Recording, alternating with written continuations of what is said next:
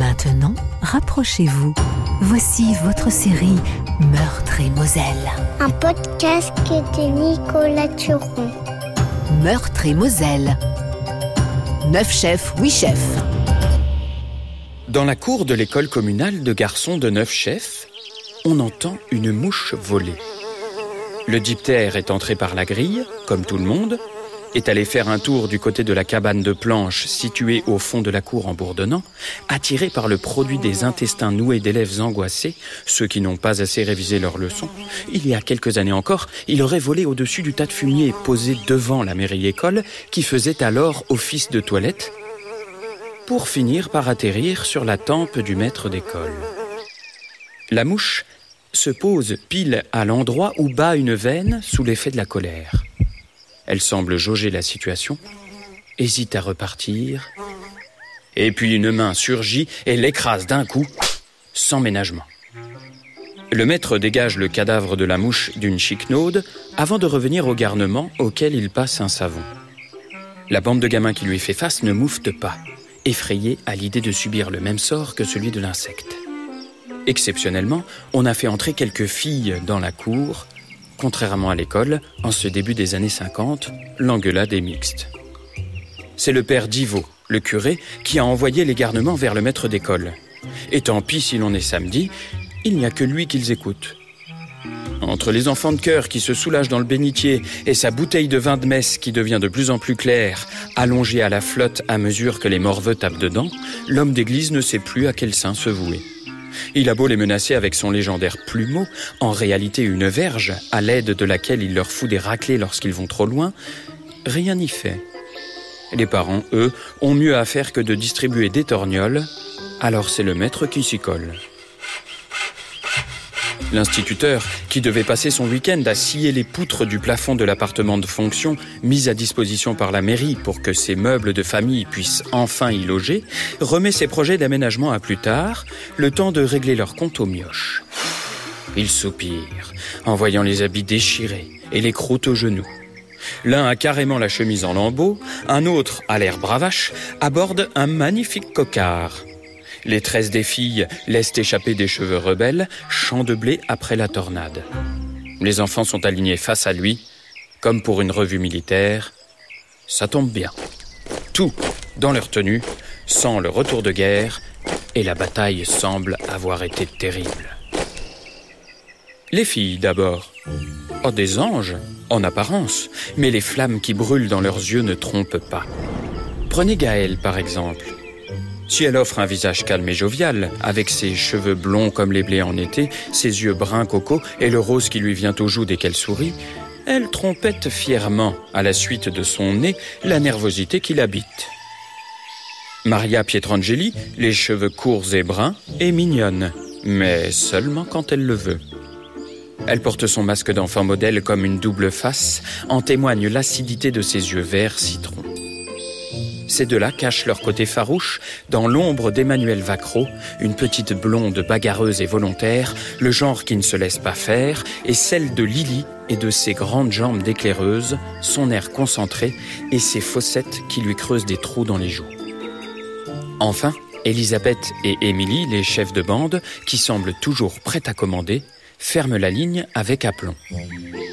On serait bien en peine de savoir qui appartient à quelle bande, d'ailleurs, à cette heure, et laquelle a remporté la dernière bataille contre l'autre, car les soldats en culottes courtes sont tous à égalité dans la débraille. L'instituteur ne voit d'ailleurs là ni castor ni artisan, il voit simplement une bande de morveux qui lui a gâché son congé de fin de semaine. Seule la présence du petit Pietro l'étonne. C'est le premier de la classe, de loin le plus petit de la ligne d'enfants postée face à lui, il ne le pensait pas capable d'animosité. Avec ses petites oreilles et son petit nez, qui porte une petite paire de lunettes encore trop grande pour lui et qu'il remonte sans cesse d'un geste nerveux, il contraste franchement avec son voisin, Henry Potter, qui porte les cheveux en pétard et l'habit incertain, même les jours où il ne s'est pas battu. Hum, c'est un rigolo. À côté d'eux, Aurélien, petit gabarit et grand timide, qui rougit de honte devant la punition, et Basise, le filou qui affiche l'air préoccupé des enfants qui grandissent trop vite, attrapés trop tôt par des questions trop grandes. Basise a la manie de se balancer continuellement d'avant en arrière, comme agité par une envie de faire pipi. Ses yeux doux et fatigués vous peignent l'âme de mélancolie, et dès qu'il sourit, il offre un visage innocent, presque angélique. Au moment précis où ce sourire apparaît, on lui donnerait le bon Dieu sans confession. Qu'importe le Dieu et la confession d'ailleurs, et c'est pour ça que les autres le mettent en première ligne dès qu'un adulte se pointe. Il suffit alors au petit Basis de sourire pour que le vieux gobe ce qu'on veut lui faire gober. Après le sermon d'usage, l'instituteur demande au gamin de choisir une main. Et le petit Pietro lâche un gémissement de dépit. Oh, il sait ce qu'il attend. Le maître sort un réglé de fer d'un demi-mètre de long de derrière son dos, à côté duquel le plumeau du curé fait office de bâton à chatouille, et commence à frapper. Sèchement. Main droite pour Basise, main gauche pour Lily. Tous ont choisi celle qui ne tient pas la plume, car ils savent qu'ils ne pourront pas écrire avec pendant un moment. C'est qu'il y va franco, le pédagogue. Pas question de sacrifier un autre week-end de bricolage. Il faut que la leçon entre. Dans le froid de la cour, les coups pleuvent, le métal mord, et bientôt, les doigts saignent. Le maître a devant lui des petits Italiens, des Maghrébins, des Portugais et même un Mosellan, soit tout ce que la Lorraine compte de nationalité, mais il n'en trouvera pas un pour lâcher une larme. C'est une question de fierté. Ici, on encaisse sans broncher. On a déjà le fer dans la peau. Pour être bien certain que la morale l'emporte, le maître finit par rattraper l'oreille d'Elisabeth et la tire si fort et si haut que les autres enfants ont l'impression qu'elle s'allonge, comme les chewing-gums mâchés par les GIs qui ont libéré neuf chefs il y a quelques années. Pietro a littéralement blémi. Arrivé à hauteur de son visage, le maître dépose sa morale dans les chauguettes. Ce n'est pas par plaisir que je vous punis, mademoiselle. Vous devez simplement comprendre que les bagarres entre bandes rivales doivent cesser. Ma punition doit être pédagogique. Et puis il la relâche d'un coup et lance à la cantonade. Et puisque vous aimez la compétition, vous allez me rassembler tous vos camarades hein, et me repeindre l'oratoire de Notre-Dame-des-Neiges, et ce, avant demain soir, tous ensemble, j'ai bien dit tous, quelle que soit votre bande. Satisfait, le maître tourne les talons et quitte la cour, laissant derrière lui une mouche morte, une oreille qui brûle et des doigts qui saignent, pensant avoir convaincu les enfants d'arrêter de se battre. Il n'a évidemment pas remarqué que, pendant qu'il frappait la main gauche d'Emmanuel, la droite était occupée à pincer les hanches de sa voisine.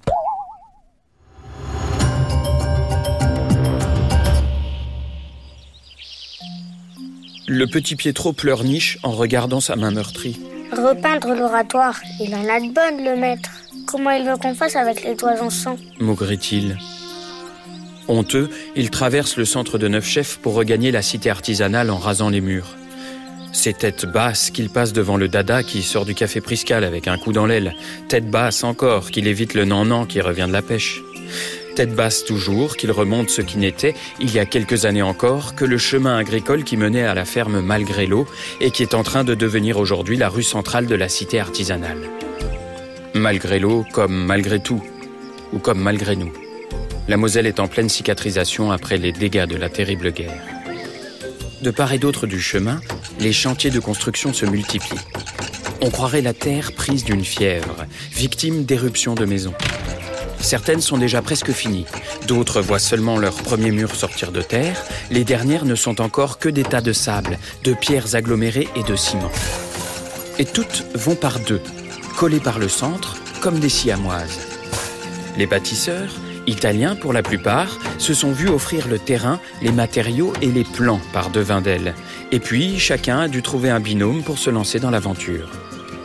Mineurs de fer le jour, maçons les soirs et les week-ends, ils y consacrent toute leur énergie et leur congé. Hé, lève la tête, gamin Pietro manque de se faire renverser par un costaud qui charrie une brouette pleine de gravats. Avec ses habits déchirés, le petit Italien sait que si la bataille contre les castors et le savon de l'instituteur ont été rudes, le pire reste à venir. La soufflante du paternel risque de l'achever. À l'approche du chantier de sa maison, il ralentit encore le pas, sous l'effet de la trouille. Encore un peu, et il recule. Contre toute attente, Gino, son père, va l'épargner. Oh, il est trop occupé par le travail pénible de déblaiement des annexes de la future maison familiale. Si les murs de la partie centrale sont déjà montés, il reste encore beaucoup de travail. Le costaud remplit des brouettes que les amis charrient. Aujourd'hui, on travaille chez lui, demain, ce sera chez un autre. Sur ces chantiers, si la pierre vient de neuf chefs et les matériaux de la mine, le ciment est celui des hommes et de leur solidarité. Les pères s'entraident. Et après, on s'étonne que les enfants poussent en bande Gino jette à peine un coup d'œil à son fils lorsque celui-ci file droit vers la cuisine. Dans les maisons voisines, plus ou moins bâties, plus ou moins infinies, Maria, Lily, Baziz ou Gaël rentrent la tête basse, elles et eux aussi, pour rejoindre une famille que le labeur fatigue.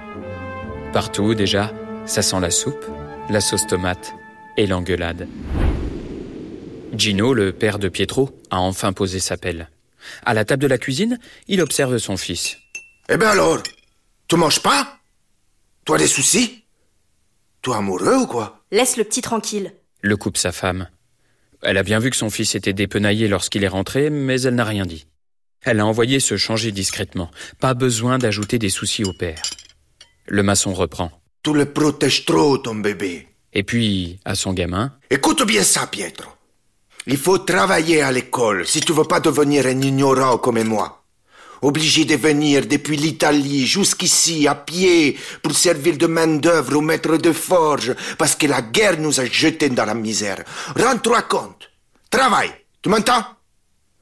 Je ne veux pas que tu deviennes un de ces euh, fainéants comme Tiamo. Tiens, tu sais ce qu'on lui a fait à Tiamo? Tiamo, c'est un Italien de la cité, plus porté sur la bouteille que sur la truelle depuis que sa femme l'a quitté. Ses copains le surnomment comme ça parce qu'il a pris l'habitude d'aller gueuler des Tiamo sous les fenêtres de son amour perdu, les soirs de cuite et de désespoir. Le Tiamo, il est venu un dimanche pour nous aider à faire une dalle. Il sentait encore la vinasse de la veille. Je sais même pas s'il avait dormi. Il s'est endormi sur une chaise, ce feignant, alors nous, on a coulé la dalle autour de ses pieds. Il était tellement saoul qu'il n'a rien senti. On l'a laissé prendre avec le béton. Tu aurais vu sa tête quand il s'est réveillé. Et Gino de rire à s'en faire péter les côtes, tandis que Pietro sourit mollement à l'anecdote qu'il a déjà entendue cent fois.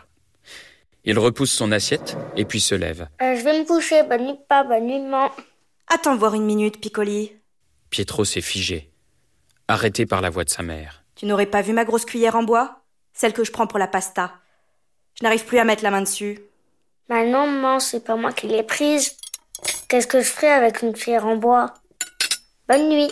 Gino finit son repas en silence, songeant à ce drôle de petit bonhomme qu'il a fait, si sensible et si fortiche à l'école. Tout le contraire de lui. Soudain, il entend un... Une goutte d'eau vient de tomber dans son verre de vin. Puis une autre, et d'autres encore. Il pleut dans la cuisine, La semaine prochaine, on aura un toit. grommelle Gino en regardant vers le ciel. Las, la mère s'assoit à table et ouvre un parapluie, Oh, je n'attends pas un miracle. dit-elle en regardant le vin se changer en eau. Elle laisse l'averse remplir doucement l'évier et commencer la vaisselle. Évidemment, Pietro ne va pas se coucher. Il a trop d'affaires urgentes à traiter. L'avantage des maisons qui ne sont pas finies, c'est qu'elles permettent de faire le mur très facilement. En quelques foulées, le petit Italien rejoint la forêt qui sépare la cité artisanale du lotissement des castors. Passé l'orée du bois, après avoir compté 30 pas, il quitte le chemin pour s'enfoncer dans un taillis épais. Et là, il trouve la cabane, le QG de la bande des artisans. En une merveille de technologie, perché en haut d'un arbre, imaginé par Henri. Jugez par vous-même. Le seul point d'accès est une trappe, placée dans le plancher, protégée par des pièges et une tourelle. Tout en haut de l'arbre, on trouve un poste d'observation, une réserve de nourriture, une prison, un nichoir à mésanges, une salle d'armes avec des frondes et des bâtons taillés en pointe, un coffre-fort et même une salle de torture qui n'a encore pas servi, sauf à nourrir l'imagination de la bande des artisans.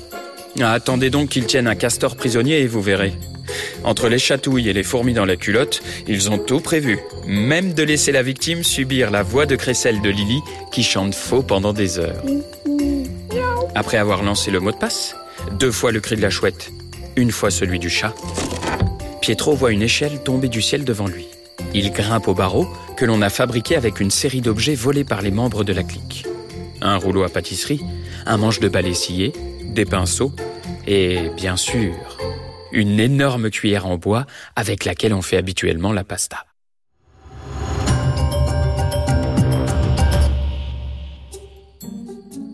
Allongée à plat ventre sur une couverture, Émilie, Lily, Maria, Henri et Pietro scrutent le territoire ennemi depuis le haut de leur cabane. C'est le poste d'observation idéal pour embrasser d'un regard le quartier des castors, lui aussi en construction. Surtout avec les jumelles de Pietro, cadeau de son père qui les a ramenées de la guerre et dont il se sert en secret pour observer la sœur de Nénès sous la douche, les fois où il est tout seul dans l'arbre. Une nuit, Alerté par un bruit dans les fourrés en contrebas, il avait même surpris un daim dont il avait vu le pelage luire au clair de lune. Il ne se souvient pas vraiment de qui, entre le daim et la sœur de Nénès, il garde le souvenir le plus ému. Mais ce soir, pas d'entourloupe. On est en guerre. Les enfants de la bande rivale, Elisabeth, Gaël, Aurélien, Basise et Emmanuel, ne devraient plus tarder à rejoindre leur cabane maintenant.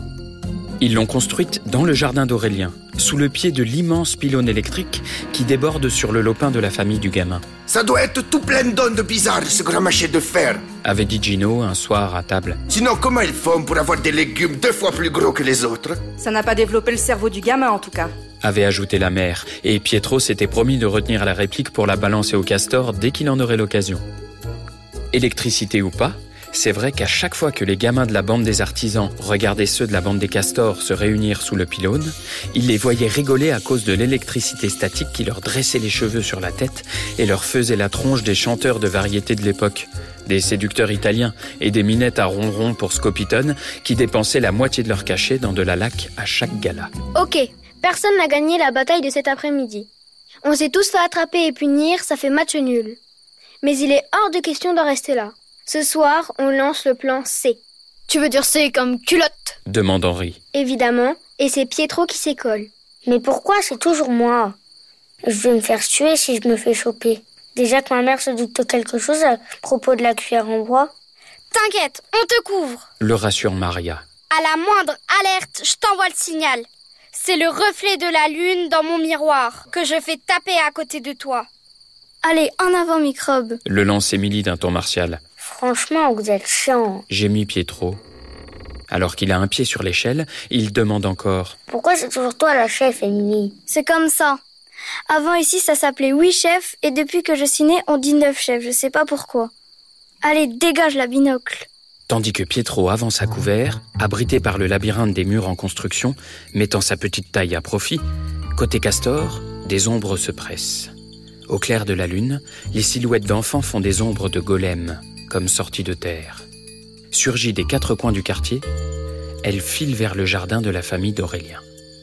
Là, dans la cabane électrique, c'est justement lui qui cause avec son air emprunté. Personne n'a gagné cet après-midi, il faut qu'on réagisse. C'est clair, faut qu'on se prépare pour leur filer une bonne leçon demain à l'oratoire. Affirme Gaël. Des fois, je sais même plus pourquoi on se bagarre. Soupire Basise avec son œil au beurre noir.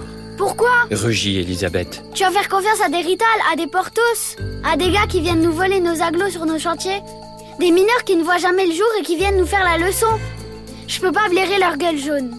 On croirait entendre mon père. Dit Aurélien. C'est clair, le mien dit pareil. Ajoute Emmanuel. Et alors, bah, faut faire confiance à nos parents Conclut Elisabeth. Mon père, il dit que tout ça, c'est ouvrier contre mineur, qu'il ne faut pas faire confiance à Harry Potter. C'est le Potter contre le Potter qu'il dit. C'est une poésie. Mais je ne sais plus si c'était de La Fontaine ou de Vadel. De son côté, Pietro approche du but. Encore deux maisons et il aura atteint sa cible. Il se tourne un instant du côté de la cabane dans les bois, voit ceux de sa bande lui adresser un signe d'encouragement, respire un bon coup et fonce. Cassé en deux, il frôle le muret des ennemis. Il entend le murmure de la discussion, reconnaît la voix d'Elisabeth, serre les fesses et redouble de vitesse. Ça y est, il saute une clôture, s'approche de la fenêtre de la vieille dame Imbert et hop, ni vu ni connu, fait son office. Mais ça bouge sur sa droite. Une lueur, comme une luciole qui bouge sur le drap blanc qu'on a mis à sécher au vent. Le signal d'alarme. Effectivement, une lumière s'est allumée dans la maison d'Aurélien. Pietro va se faire attraper. Il entend une porte grincer. Ni une, ni deux, le gosse détale. Jamais il n'a couru aussi vite, un vrai lièvre au printemps.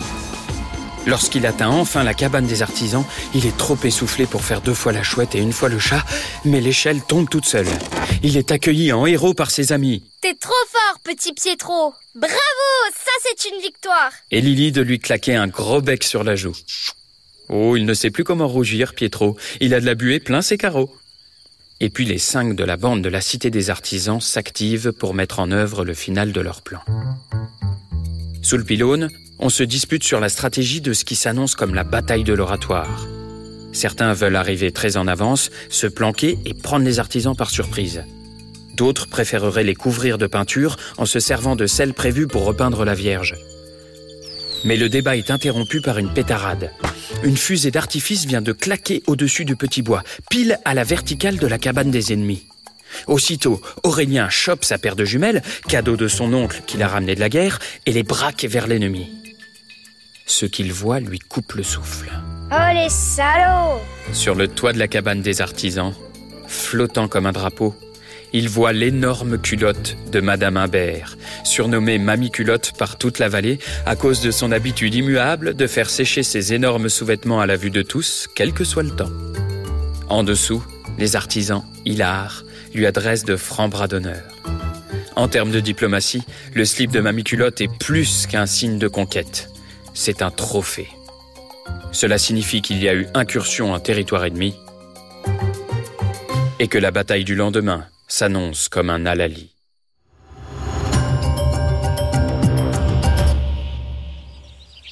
Pour la plupart des habitants de Neuf Chefs, le dimanche de printemps que nous allons vous raconter maintenant ne représente aucun souvenir particulier, en dehors de celui d'un soleil arrivé exceptionnellement tôt dans la saison, ou de la fois où une bande de gosses avait piqué du linge à Mamie Culotte pour faire une farce. Mais elle demeure une date historique, pour peu que l'on eût alors été âgé de dix ans et que l'on eût fait partie de l'une des deux bandes rivales des castors et des artisans. Dans ce cas, cette date résonne depuis chaque année comme un appel à la commémoration de la très fameuse bataille de l'oratoire. L'oratoire de Sainte-Neige, à Neufchef, a une histoire particulière qui remonte au XIIIe siècle. Dans le lointain Moyen Âge, en effet, l'on sculpta une statue de la Vierge à qui l'on attribua une bonne place dans un couvent. Bien plus tard, pendant la terreur révolutionnaire, on entreprit dans l'urgence de la déménager vers l'église de Neufchef.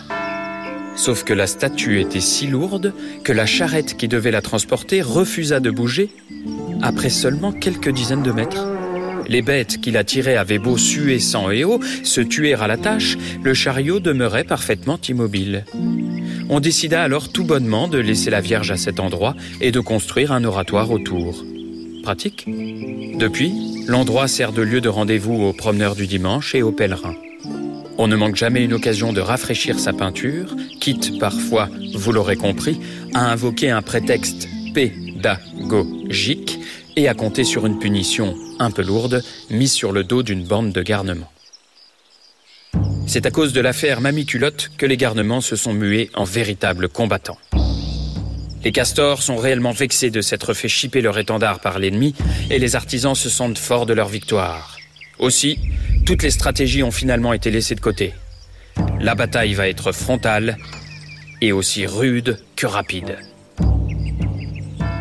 À 10 heures précises, au son des cloches apportées par le vent depuis le clocher de Saint-Denis, les deux bandes font leur entrée sur le champ de bataille. Du côté nord, sortant du bois, les artisans. En tête, Pietro, qui a des airs de Napoléon. Oh, il crâne, contemple le monde depuis son mètre trente, en tenant sa main sous son gilet comme le faisait l'empereur. Bon, il n'a pas de problème de foi, c'est juste qu'il serre sa fronde fort contre lui, prêt à dégainer. Une bourrasque décolle une mèche de son front et découvre ses binocles, qui grossissent un regard déterminé. À la main, il tient ce que l'on pourrait prendre pour un drapeau blanc si le temps était à la rémission, mais qui est en réalité un étendard qui ne trompe personne à cause de ses parfums mêlés de lessive, d'oignons et de fruits de mer. Fixé sur le manche d'un balai comme sur une hampe, c'est la gaine de Mamie Culotte qui claque au vent. Derrière Pietro, placé en soutien comme les deux autres pointes d'un triangle, Émilie et Lily veillent au grain, fiers de leur héros. La première tient un seau de peinture dans chaque main, la seconde des pinceaux empruntés à son père, qui pourrait tout aussi bien servir de nerf de bœuf. Plus loin, Maria et Henri, le drôle, ont les cheveux évidemment prêts pour la bataille. Côté sud, à découvert, marchant alignés côte à côte et fiers, arrivent les castors. Emmanuel au centre, la bagarreuse, qui affiche ses croûtes aux genoux comme des médailles. Maréchal du mercurochrome, entouré par Gaël et Elisabeth, les terreurs blondes. Sur les ailes, Bazise, le diplomate au regard de velours dont l'œil au beurre noir a viré au jaune poussin, et Aurélien le timide, qui n'en pense pas moins. Les deux bandes se sont arrêtées à quelques mètres l'une de l'autre. Elles se défient du regard. Au loin, on voit l'oratoire et sa vierge vanter la paix et la tolérance. On va vous botter le cul lance Henri, toujours en première ligne. La ferme Lui retourne Gaël. Tu devrais rester poli. Conseille Maria. Oh, c'est à la ferme pédagogique. Crâne Aurélien. Tu aimes la pédagogie? Alors tu vas goûter à notre punition. Finit Emmanuel pour soutenir son chef. Et puis elle s'avance et met une claque à Pietro avant de lui reprendre son drapeau. Oh, le petit pleurniche. Mais ça va pas, ça fait mal. Vous êtes vraiment chiants, les castors, vous savez pas jouer. Et il lui balance un coup dans les tibias. Aussitôt, les guerriers sortent leurs armes, frondes, lance-pierres, martinets, pinceaux et même un fer à bigoudi, emprunté par Harry Potter à sa mère, sans beaucoup de risques qu'elle le découvre, étant donné que tout le monde dans la famille pratique l'athéisme capillaire. Emmanuel a des fourmis dans les mimines. Elle va bientôt pouvoir distribuer des tartes et tirer des cheveux. Elle hurle. À mon commandement Et regardez là-bas. C'est Lily qui l'interrompt. Tous tournent la tête en direction de l'oratoire, derrière lequel la tête d'une enfant est apparue. C'est qui Questionne Bazise. C'est Marilyn, la fille des paysans. L'informe Émilie. Celle que tout le monde appelle la gamine. Elle est de quelle bande? Elle a pas de bande. Flottement sur le champ de bataille. Un corbeau croasse. C'est finalement Elisabeth qui rompt le silence. Et toi, la pécore, dégage. Ne touche pas à l'oratoire, c'est notre punition à nous. Et puis, se tournant vers ses adversaires, Non mais c'est vrai, on va où si on se met à piquer les punitions des autres? D'un regard, les enfants s'entendent. Ils se tournent vers Marilyn, prêts à en découdre. Ils auraient pu lui mettre une sacrée correction, scellant ainsi la réconciliation entre deux quartiers dans la haine toute fraîche d'une troisième obédience, s'il n'avait été interrompu par le père Divot venu constater l'avancée des travaux. Bon Dieu, Jure-t-il, ce n'est pas possible d'être à ce point borné. Je vais les ramener chez le maître d'école. Ils vont le sentir passer. vous l'avez compris, ma morale n'est pas loin. On pourrait rire de la versatilité des enfants qui s'en prennent systématiquement aux plus faibles d'entre eux, si on ne trouvait pas exactement le même travers chez leurs aînés, de ceux qui déclenchent des guerres et qui font les exilés.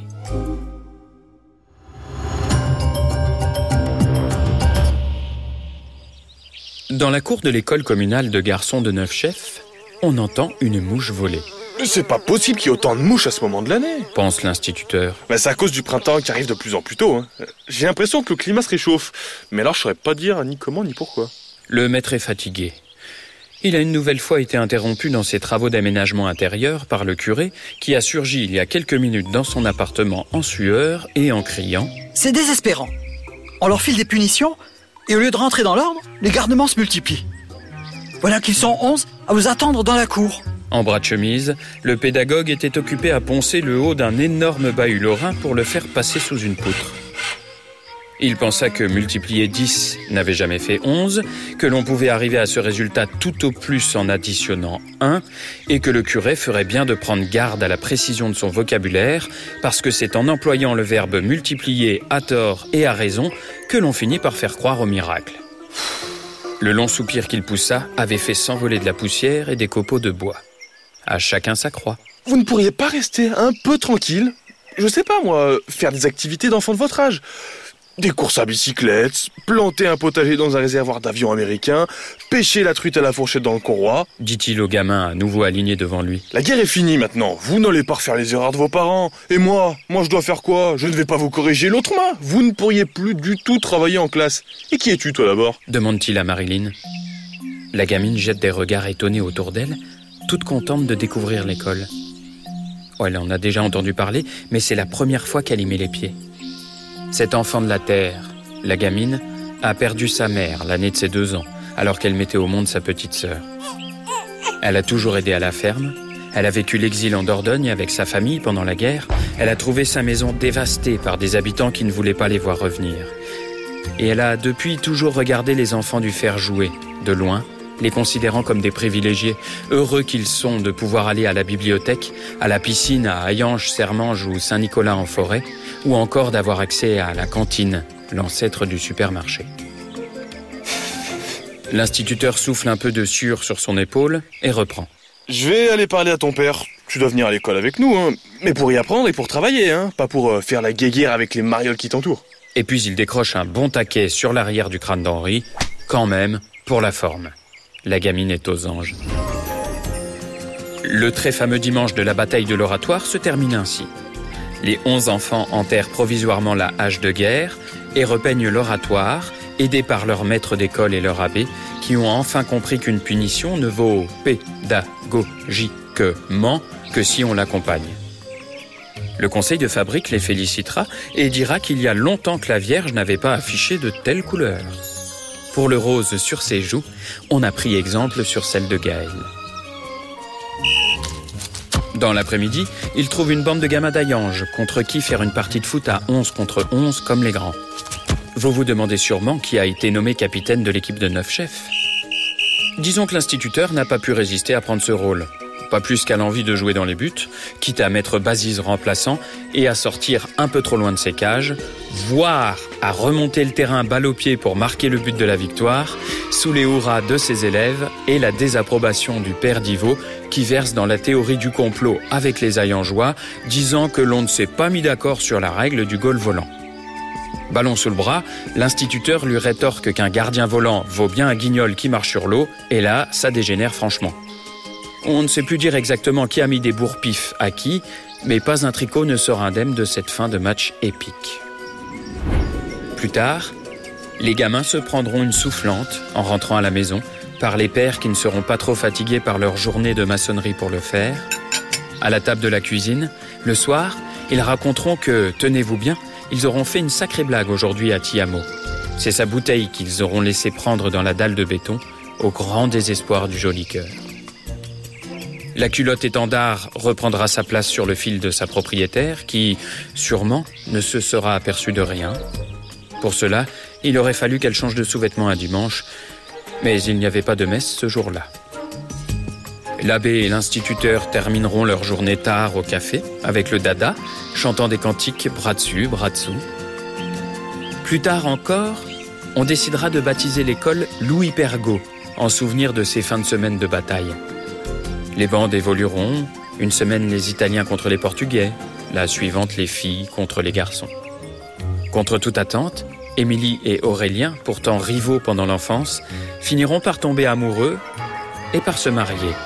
Neuf Chefs célébrera ainsi la première union entre une artisan et un castor. Non content de ne plus se tirer les cheveux, les jeunes mariés commenceront à se crêper le chignon. Et bien plus tard, au tout début des années 2020, la gamine, Marilyn, se retrouvera à s'occuper du conseil municipal des enfants.